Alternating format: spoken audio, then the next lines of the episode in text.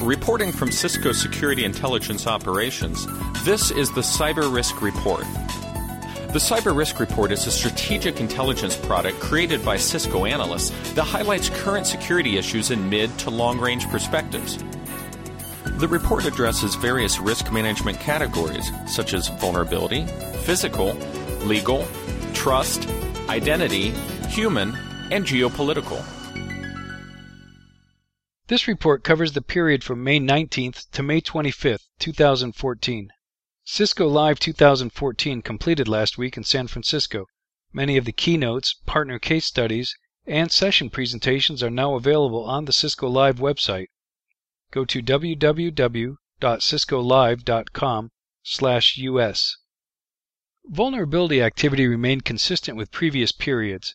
Highlights for the period included updates for multiple Apple products, a new Internet Explorer 8 vulnerability, a new Google Chrome release, and multiple Cisco security advisories and security notices.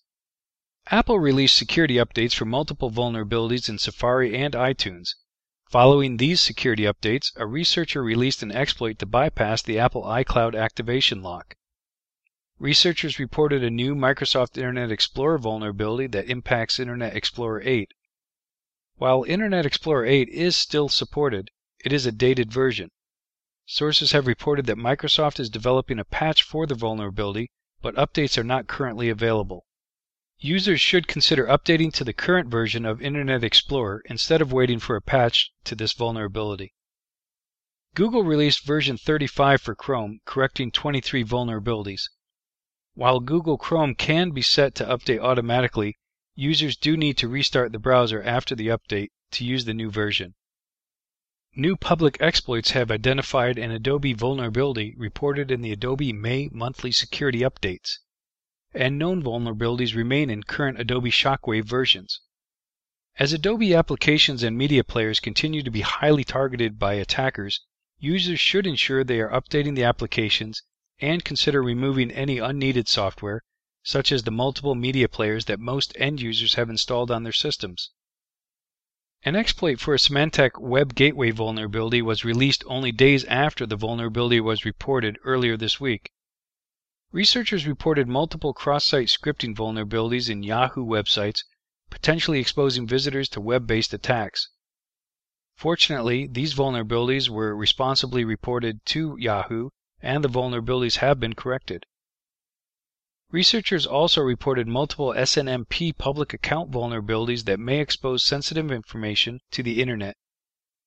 Cisco posted new research on its security blog about the Microsoft Silverlight vulnerabilities that have become an increasing focus of attackers. In addition, Cisco released a security advisory for multiple vulnerabilities in Cisco NXOS based products and a Cisco Security Advisory for our Cisco Wide Area Application Services Remote Code Execution Vulnerability. Go to www.cisco.com/security for more information. Damballa released a report on the Kovter ransomware, and multiple security researchers have posted information on the Shady Rat malware following the recent arrests of over 90 individuals in 16 countries.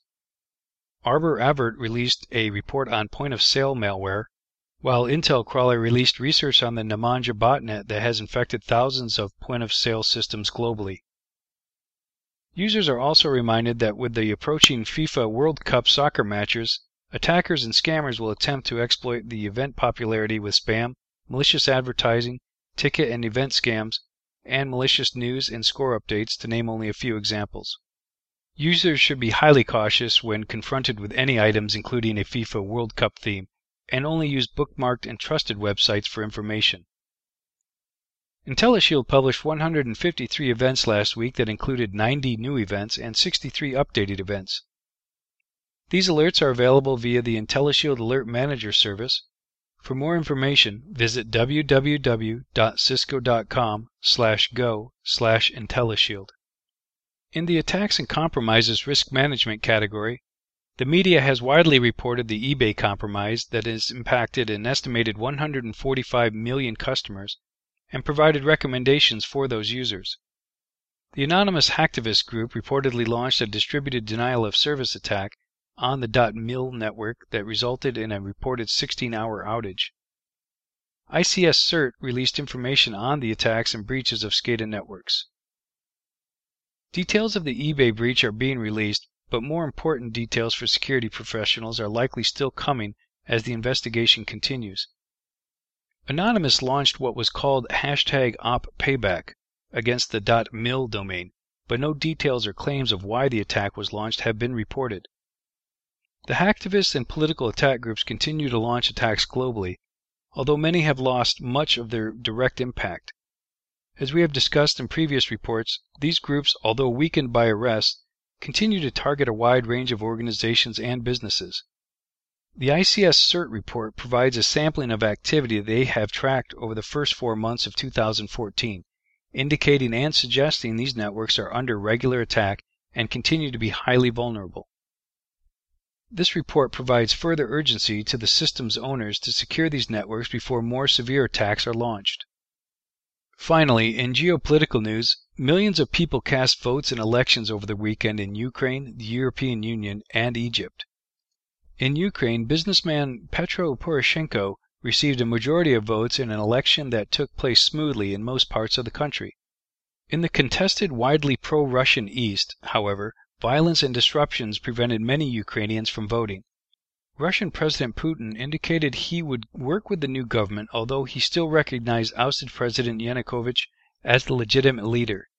In EU parliamentary elections, Eurosceptic nationalist and anti immigration parties made significant gains, according to various sources. At this writing, Egyptian citizens are voting for a new president, almost certainly Abdel Fattah al Sisi, who relinquished his top military post to run for the presidency. In these elections, as well as in the Indian national elections that ousted the long dominant Congress party this month, the results were not a surprise. Rather, what information security specialists may want to watch is what happens next. For example, in March, the EU Parliament adopted new data protection measures, then disbanded for elections.